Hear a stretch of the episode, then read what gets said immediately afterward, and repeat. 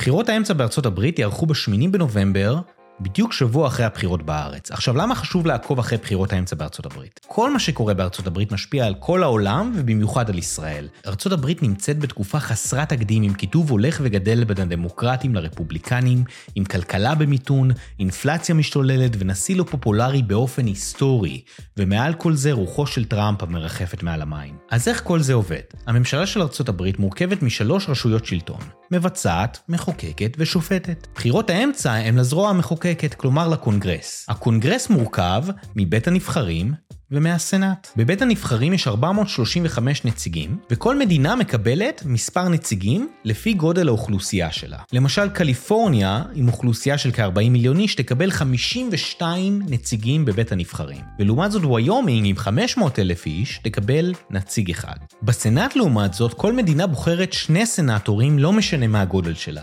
אז קליפורניה עם 40 מיליון איש תקבל שני סנאטורים בסנאט, וויומינג עם חצי מיליון איש תקבל גם שני סנאטורים בסנאט. חוקים צריכים קודם כל לעבור בבית הנבחרים, ואחרי שהם מקבלים רוב בבית הנבחרים הם עוברים לאישור הסנאט, ואז לאישור הנשיא.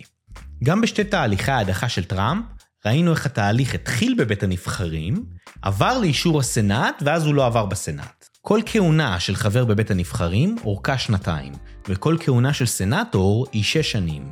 אז בבחירות הקרובות, כל חברי בית הנבחרים יעלו לבחירות, ובסנאט רק 35 נציגים יעלו לבחירות. בחירות האמצע באמצע מייצגות משאל עם על תפקוד הנשיא. לרוב מפלגת הנשיא מאבדת כיסאות בבית הנבחרים בבחירות האמצע. זה קרה כך בכל 80 שנה האחרונות, חוץ מאצל קלינטון וג'ורג' בוש הבן. הנושאים שעל הגריל שפוגעים בנשיא ובדמוקרטים הם כמובן האינפלציה הגואה והכלכלה שבמיתון, כמו בציטוט המפורסם של היועץ של קלינטון, It's the economy stupid. נושאים שפוגעים דווקא ברפובליקנים הם ביטול הזכות להפלות על ידי בית משפט העליון, מחילת החוב לסטודנטים שביידן העביר, וגם עניין משבר האקלים שביידן בדיוק העביר חוק לטובתו ותקציבים שגם עוזר לו. המצב כרגע הוא שהדמוקרטים שולטים גם בבית הנבחרים וגם בסנאט. בבית הנבחרים יש להם 222 נציגים, לעומת 212 של הרפובליקנים. בסנאט יש 50 רפובליקנים ו-48 דמוקרטים, אבל גם שתי עצמאים שמצביעים ביחד עם הדמוקרטים. אז יש לנו בסנאט כרגע 50-50, אבל במקרה כזה של 50-50, סגן הנשיא הוא שובר השוויון, ובמקרה הזה זאת קמאלה האריס, ואפשר לפרש את זה כרוב לדמוקרטים. עכשיו, לפי הסקרים, גם מימין וגם משמאל, הרפובליקנים הולכים לקחת רוב בבית הנבחרים. לעומת זאת בסנאט יש חילוקי דעות וכרגע הסקרים מצביעים על כך שהדמוקרטים הולכים לקחת רוב בסנאט. אבל למדנו כבר מעברנו לא להתבסס יותר מדי על סקרים.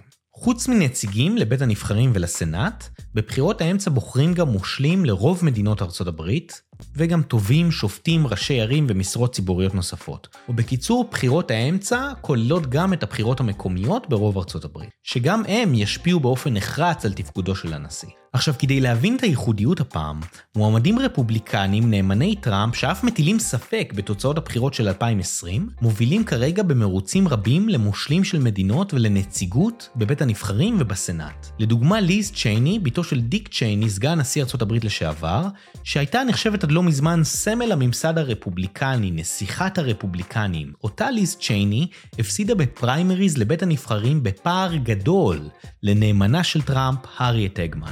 עכשיו, מה יקרה אם הרפובליקנים ייקחו גם את בית הנבחרים וגם את הסנאט? אז מה שיקרה הוא ריסון ואף שיתוק של פעולות הנשיא.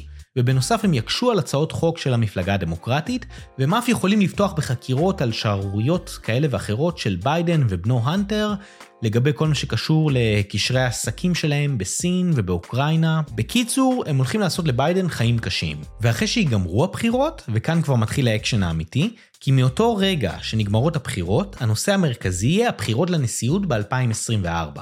וההכרזות לריצה לנשיאות מוכרזות שנייה אחרי כמו פטריות אחרי הגשם. וכמו שכבר אמרתי, אנחנו בתקופה חסרת תקדים בארצות הברית, ולא ברור אפילו אם הנשיא הנוכחי ביידן בכלל יתמודד ב-2024. והדבר הכי חשוב, הרגע שכולם מחכים לו, מייחלים לו או מפחדים ממנו, הוא הכרזת טראמפ על ריצה לנשיאות ב-2024. הכרזה שתטרוף את כל הקלפים במערכת הפוליטית בארצות הברית. הדבר היחיד שבטוח הוא, יהיה מעניין.